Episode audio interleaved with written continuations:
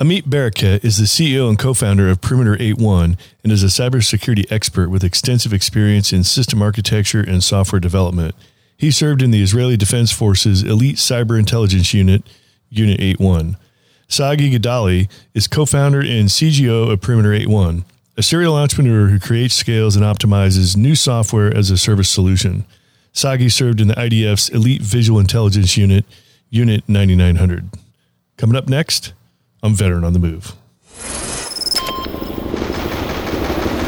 Welcome to Veteran on the Move.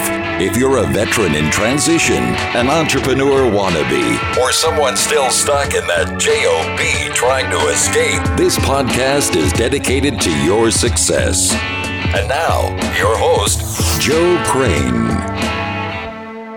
Have you tried Navy Federal's carbine experience? I highly recommend it. You won't have a better car buying experience. Check them out at navyfederal.org slash car buying. Hey, today we're talking with Amit Bareket with Perimeter 81. So, Amit, uh, you actually served in the Israeli Defense Force. I don't think I've actually had anybody from the IDF have, has been on the show yet, so it's looking forward to hearing about that. Fairly unique, and you guys are doing some great things in the cybersecurity world. Before we get to talking about business and entrepreneurship, take us back. I want to hear what you did in the Israeli Defense Force. Uh, thank you very much, Joe, and it's uh, it's a pleasure to be here with you today and talk uh, uh in this podcast. Um, the Israeli Defense Force service is compulsory service, so everyone once they uh, uh, finish and graduate those, the school, um, going and recruiting for a three-year army service. Mm-hmm I uh, did start at uh, flight school in the Air Force, but then decided that I don't want to be a pilot and uh, moved over to the intelligence forces, uh-huh. in, where I served in a data technology unit, uh, which called Unit 81, which is why uh, Perimeter 81 is taking four. uh, I served there for about um, three years uh, did some um, once I, I, ended up the compulsory service i continued my role there uh, for uh, just a little bit a year and then uh, discharged um, for me the the service was uh, and i think this is something that is unique in israel where you end up school and everyone goes and do uh, 100%, uh, not 100%, but 180 degrees change mm-hmm. in, in, the state of mind from a very liberal place where you go every, you can decide where you go and, and what you do. And, to directly to the very strict uh, uh, army, and you know that very well. Uh, um, place, but um, it really I think it drives a lot of uh, maturity and drove a lot of maturity very quickly. And it was very much significant to me in matter of the responsibility and ownership and that the service have gave to me. But be happy to to continue yeah. elaborate it. Uh, now, in in the U.S., you know, transition out of the military is a big deal. We know everybody at some point is going to transition, whether you're on a four year enlistment or you're in you know, retire after thirty some years. What does uh, does Israel, the IDF, do they have a very good transition program? What what, what is that like uh, from your perspective? Because transition is a big deal f- coming out of the U.S. military. Oftentimes, it doesn't go so well but yeah. we put a lot of time and money and effort into trying to transition veterans successfully. So, what's that like uh, in Israel? So, I think it's uh, it's quite different than the states. So, imagine in in the U.S., everybody would go to the military and everyone would discharged, right? it would be pretty much common. It's like yeah. um, everyone having now like COVID arrived, right? Everyone are adjusting and and uh, fitting themselves to the new reality and uh, and I think this is something that is unique, right? And that uh, environment ecosystem that uh, knows very well, and you have a very uh, uh, known steps throughout the way when you are recruiting to the military, when you discharge from the military. Um, what are the different um, forces are there, and what different um, roles you can have? Um, really making it uh, easier, right? Yeah. Um, so in the in, in, in in Israel, everybody's a veteran, pretty much, right? so, veterans aren't such a unique thing like they are here in the U.S. Yeah, the ones that don't go to the military from any other reason, they be struggling because uh, they miss that step that gives, I believe, a lot, and is mm. part of a, an infusion. Um, place where basically it infused different imagine when you you, you go to school you have your ecosystem mm-hmm. right whether you live for example in a specific city let's take tel aviv for example everybody knows tel aviv so you say you know who is living in tel aviv who is in your who are your neighbors or type of people that are living there and suddenly when you go to the, the army you are exposed to different uh, people from different cities and locations throughout the, the, the country. Um, and everyone are equal and everyone are coming with different backgrounds and it's really uh, creating a unification right throughout the, the society and the people and it's something that the friendships and the people you know throughout the military really goes with you a long way throughout your uh, uh, adult and like later on uh, lifetime, mm-hmm. uh, which I think is uh, is very rec- very well recognized throughout uh, the country. Yeah. So, what were some of your initial steps after leaving the military? Uh, did you go to school? Did you go into the business world? Were you immediately interested in entrepreneurship?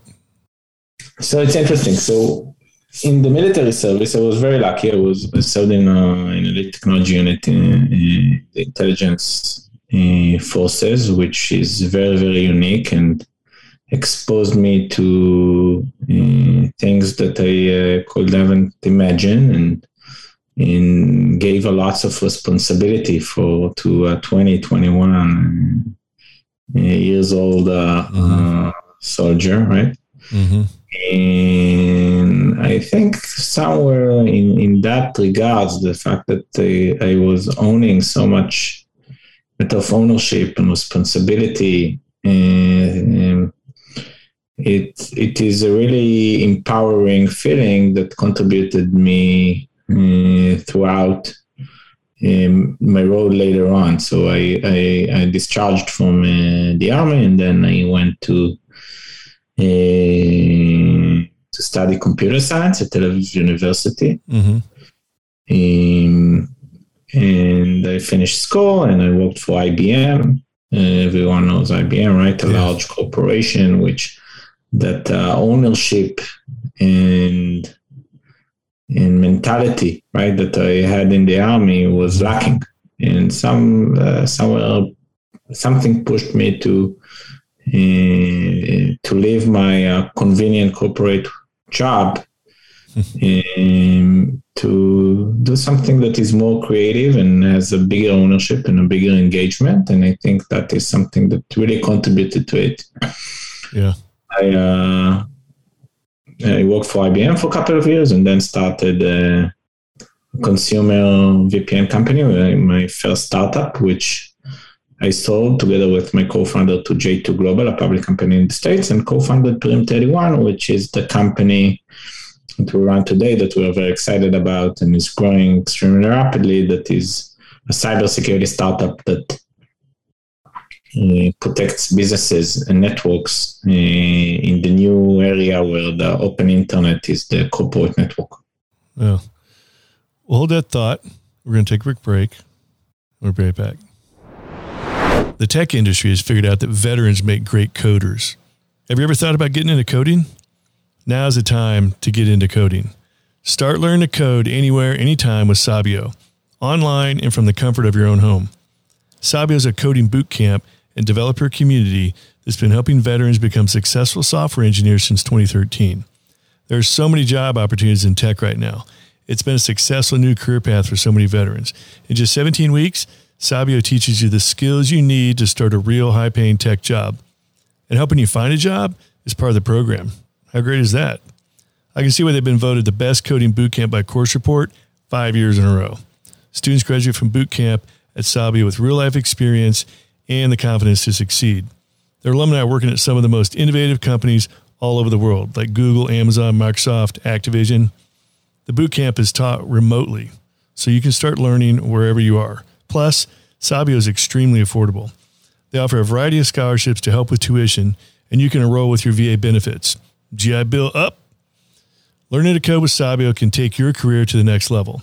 Visit sabio.la slash on the move to learn how you can use your VA benefits to enroll at Sabio. Sabio.la slash on the move. Don't wait. Make sure you go to sabio.la slash on the move today to learn more. When you become a member of Navy Federal Credit Union, life gets better. We've bought a lot of cars over the years, and I can tell you, Navy Federal's car buying experience is the best experience I've had.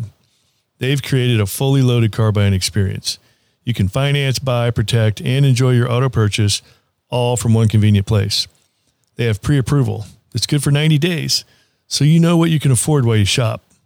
They offer great auto loan rates. You can shop for new and used cars with Navy Federal's car buying service powered by TrueCar.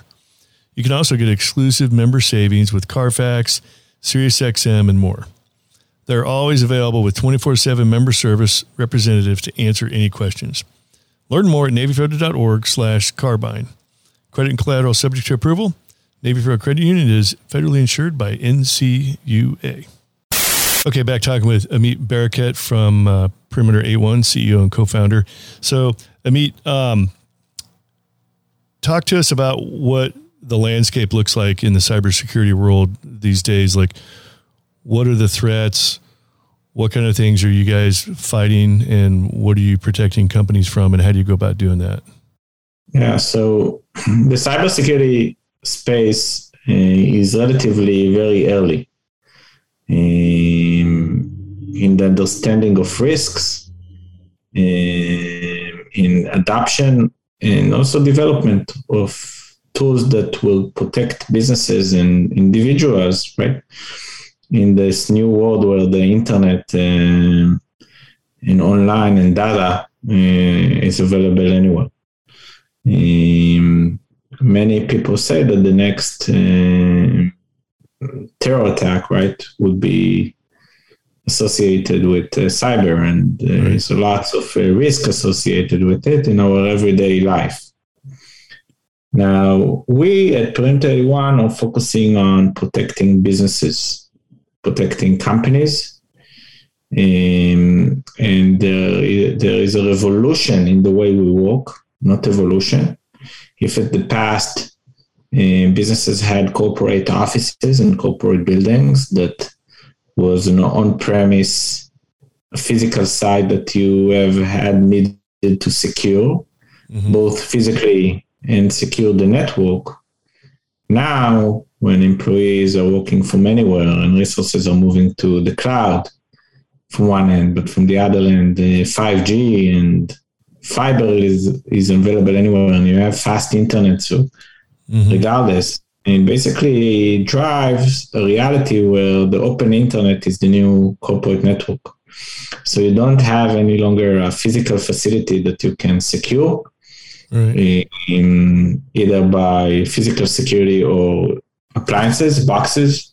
Um, probably Joe will the term firewall, which is basically a box that you install in your office that protects your network within that office. Um, and uh, when in this new reality where everybody are working from anywhere, resources are moving to the cloud, employees are working from anywhere, and you, Joe, open your laptop at home, on the go with your mobile, etc., and uh, accessing and working on your day to day in the corporate uh, company environment, it, it it it increases the threat and also the complexity of companies to protect their data. Um, as well as individuals. So what we are, this is the problem that we are trying or working to solve. Mm-hmm. Is basically how to help businesses to secure their corporate network where the internet is the corporate network. So instead of installing a physical appliance that protecting a site or an office, we took that physical appliances and basically built it in the cloud edge, many, many different POPs around the globe. You can think about carriers, data centers that we that run our own equipment. Mm-hmm. And instead of um, having a physical network that is based on infrastructure, we do that virtually over the internet, encrypting all the traffic for, of the company and providing you a single place that has a single management console, a single network Uh, for any business, small, medium, or large, to run and manage the network completely as a software-based solution. So you don't need to deploy any hardware, you don't need to manage it, and wherever the employees are when they open the computer, they are on that encrypted and closed network, although it's over the internet. And is it actually possible to? Is that actually as secure as a as a physical location with a firewall? Yes, it's uh, exactly like that, uh, and even more because when you move from hardware to software, you have much more, many more capabilities. Okay, mm-hmm. it's much more flexible updates, upgrades, the, the ease of use of the solution, the ability to integrate multiple solutions into one place. Mm-hmm. And by doing so, you can increase the, your security impact.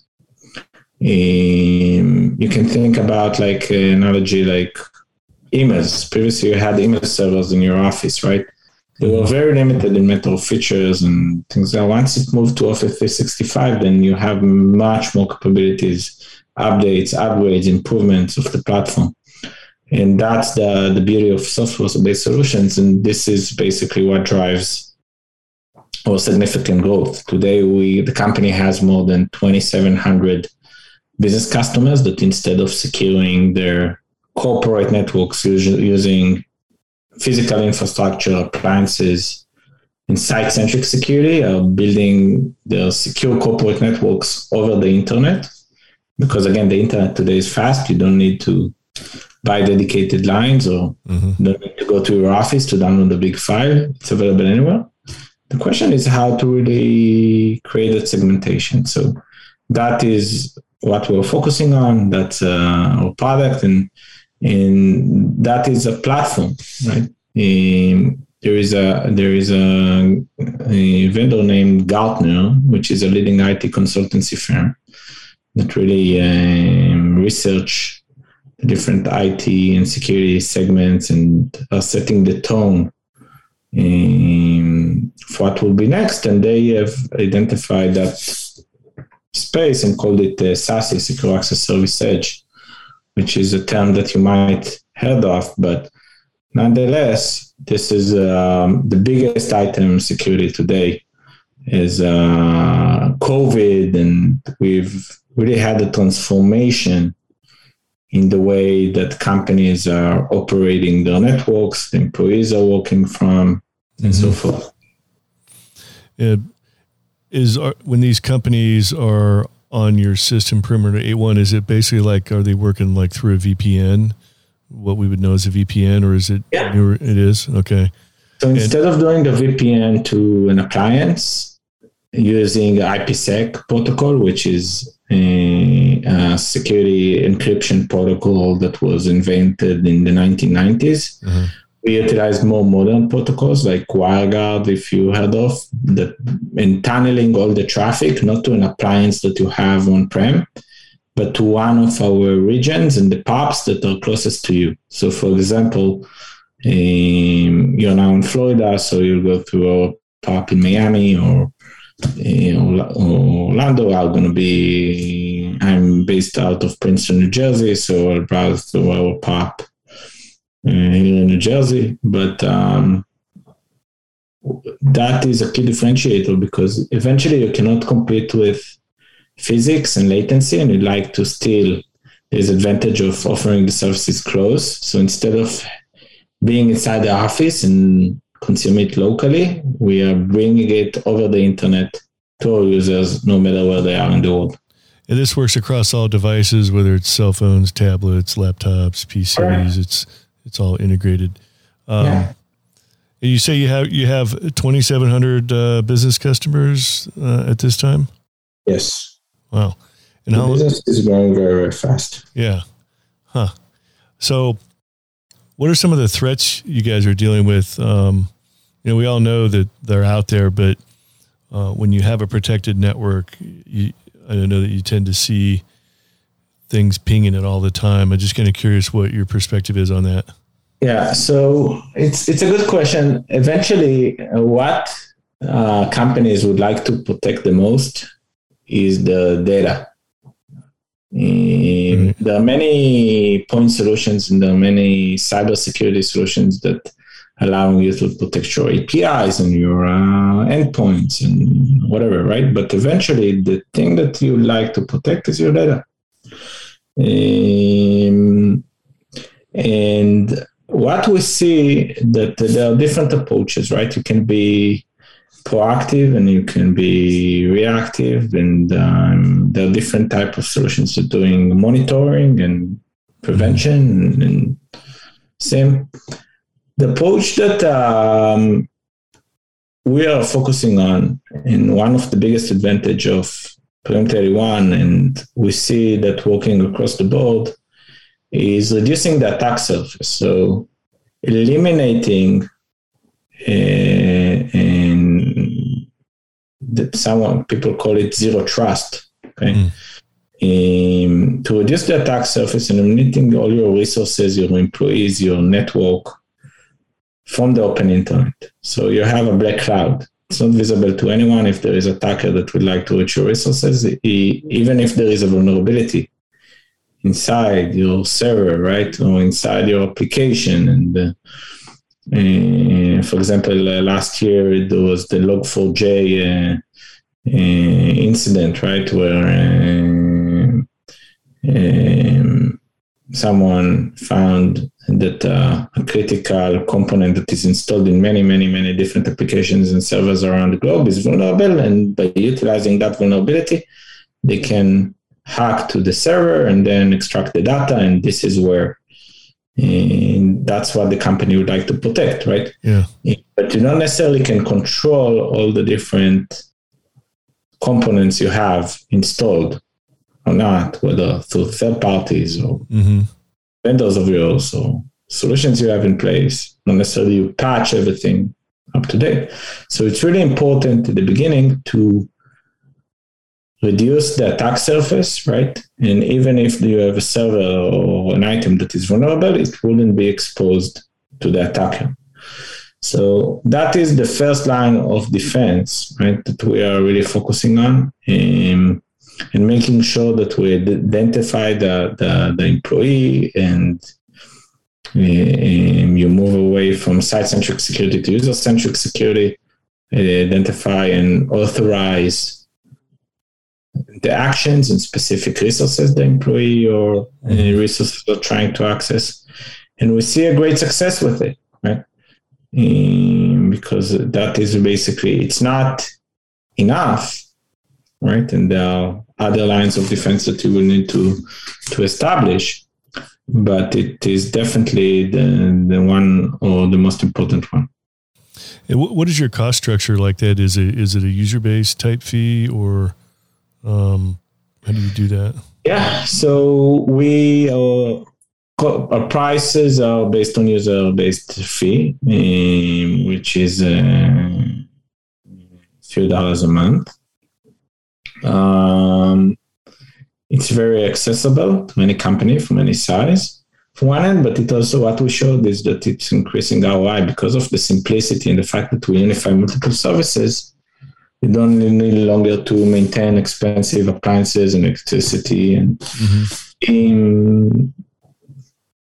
to manage and to employ it, and you can basically move to something that is more easy and user friendly and mm-hmm. lightweight so it's most it's just a user based fee. I mean, that's pretty reasonable um, and, and pretty simple, really.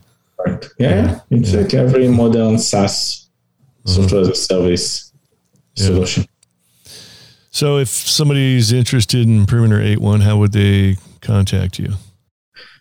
Multiple ways. First of all, feel free to email my uh, me directly at amit@perimeter81.com. But anyway, uh, feel free to go to the website. There is a live chat with one of our cyber experts, as well as uh, requesting a demo. And we'll be in contact very very quickly.